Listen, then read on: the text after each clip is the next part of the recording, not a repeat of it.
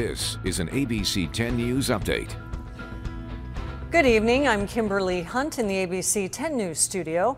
The county made it very easy for couples on Valentine's Day to tie the knot.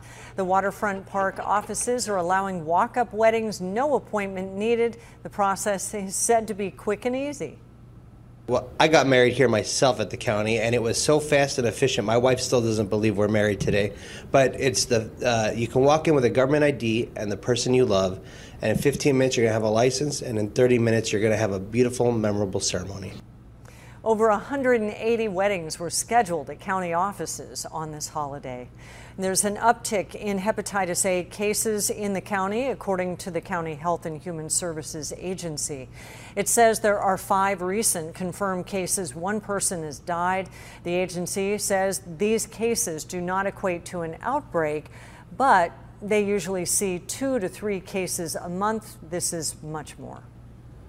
And meteorologist Angelica Campos tracking more of a wintry kind of storm, bringing a little rain, a lot of wind.